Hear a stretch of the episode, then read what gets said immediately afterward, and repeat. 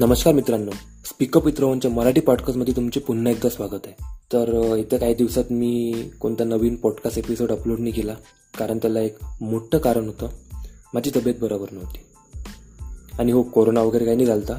मला डेंगू झाला होता. आमच्या इकडं सातच चालू आहे म्हणजे गावामध्ये डेंग्यूची मग तर मला डेंगू झाला होता. तर एक आठवडा तर माझा झोपेतच गेला बेडवर. आणि एक आठवडा थोडं रिकवर होण्यात थोडा थकवा वगैरे होता तर थोडं रिकवर होण्यात. टाईम गेला. आता मी पूर्णपणे फिट आहे त्यामुळे पॉडकास्ट एपिसोड करत आहे. तर चालू करूया आपला पॉडकास्ट आजचा आजचा एपिसोड तर टायटलवरून तुम्हाला समजलं असणार की आजचा जो एपिसोड आहे तो मेडिकलबद्दल आहे वैद्यकीय सुविधाबद्दल आहे. तर मला सर्वात आधी एक गोष्ट क्लिअर करायची आहे की आजचा हा जो पॉडकास्ट आहे तो अशा डॉक्टरांसाठी आहे अशा मेडिकल अधिकारी म्हणू शकतो किंवा मेडिकल स्टाफसाठी म्हणू शकतो अशा की जे आपली आपली जबाबदारी चांगल्या प्रकारे पार पाडत नाहीत आणि हलगर्जीपणा करतात आपल्या कामात. तर अशांसाठी आजचा पॉडकास्ट आहे.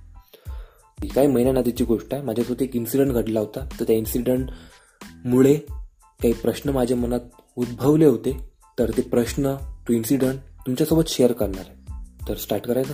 काही महिन्याआधीची गोष्ट आहे. सकाळचे नऊ वाजले होते. नाश्ता चालू होता घरी. तेवढ्यात बाबांचा फोन वाजला. गावावरून कॉल होता. काकांची तब्येत बरोबर नव्हती. काका खेडेगावात राहत होते. तिथल्या डॉक्टरांनी त्यांना इथे रिफर केलं होतं. काही वेळाने ते हॉस्पिटलमध्ये आले. आणि इकडून मी दादा आणि माझे बाबा हॉस्पिटलमध्ये गेलो. शुक्रवारचा दिवस होता. त्यामुळे हॉस्पिटलला त्या दिवशी सुट्टी राहते. पण गावातल्या डॉक्टरांनी रिफर केलं होतं. त्यांनी ते कॉल केला होता डॉक्टरांना त्यामुळे त्यांनी त्यांनी हॉस्पिटल ओपन केलं. दवाखान्यामध्ये जास्त गर्दी नव्हती सुट्टीमुळे. आधी ॲडमिट केलेल्या पेशंटचे काही नातेवाईक आणि एक नर्स एक कंपाऊंडर अशा दोन काकू होते. काकांना डॉक्टरनी चेक केलं. नंतर मग काका आमच्यासोबत बाहेर येऊन बसले. बाबा आणि डॉक्टर आतमध्ये केबिनमध्ये बोलत होते. काका दादा आणि मी गोष्टीमध्ये गुंतलो. तेवढ्यात तिथे एक आजीबाई आली.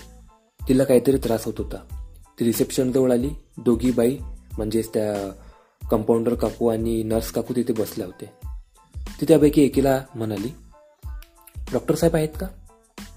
नाही आजी आज दवाखाना बंद आहे.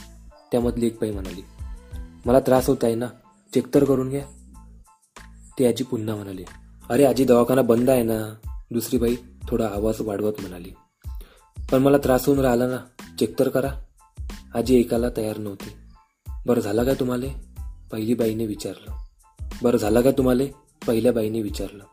आजीने आपल्या खांद्यावरची पिशवी खाली ठेवली आणि सांगितलं आजीला युरिनचा त्रास होता. त्यासाठी नळी टाकली होती पण त्रास पुन्हा चालू झाला होता. आजी तुला ॲडमिट करावं लागणार. पूर्ण ऐकून घेतल्यावर पहिली बाई म्हणाली मग करा ना. आजी म्हणाली फी माहीत आहे काय? हजार रुपये दिवस आहे. दुसरी बाई म्हणाली हो काय? आजीचा चेहरा चिमला. शेवटी न राहून बाजूने बसलेला एक व्यक्ती म्हणाला आजी ऑपरेशन कुठं केलं होतं पहिले? नळी कुठं टाकली? सरकारी दवाखान्यात टाकली बाबू. चिमल्या चेहऱ्यानेच कमी आवाजात आजी उत्तरली. मग तिथंच जाणं पुन्हा तो व्यक्ती म्हणाला. तिथं डॉक्टर नाही आहे ना. शांतपणे आजी म्हणाली. काही वेळ कोणीच काही बोललं नाही.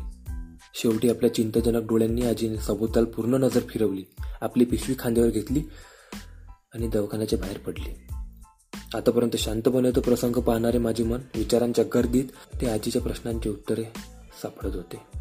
ज्यांनी त्या आजीला धीर देऊन तिची चौकशी करून त्यावर निदान करायला हवे होते ते तिला आज सुट्टी आहे दवाखाना बंद आहे असं सांगू लागले. ज्यांनी तिच्या आजारावर उपाय सांगायला पाहिजे ते तिला दवाखान्याचे रेट सांगू लागले. सरकारी दवाखान्यांमार्फत ज्यांनी नेहमी रुग्णांच्या उपचारासाठी तत्पर असायला हवे ते तिथून गायब आहे. डॉक्टरांना आपण देव मानतो आणि दवाखान्याला मंदिर पण देव जर मंदिरात नसला तर त्याला पाहो तरी कुठं? मी सर्व डॉक्टरांबद्दल नाही म्हणत आहे. मी फक्त त्याच मनुष्य रूपात असलेल्या देवांना डॉक्टरांना जा विचारत आहे ज्यांनी सेवेला व्यवसाय बनवून ठेवले. पहा. विचार करून पहा. धन्यवाद.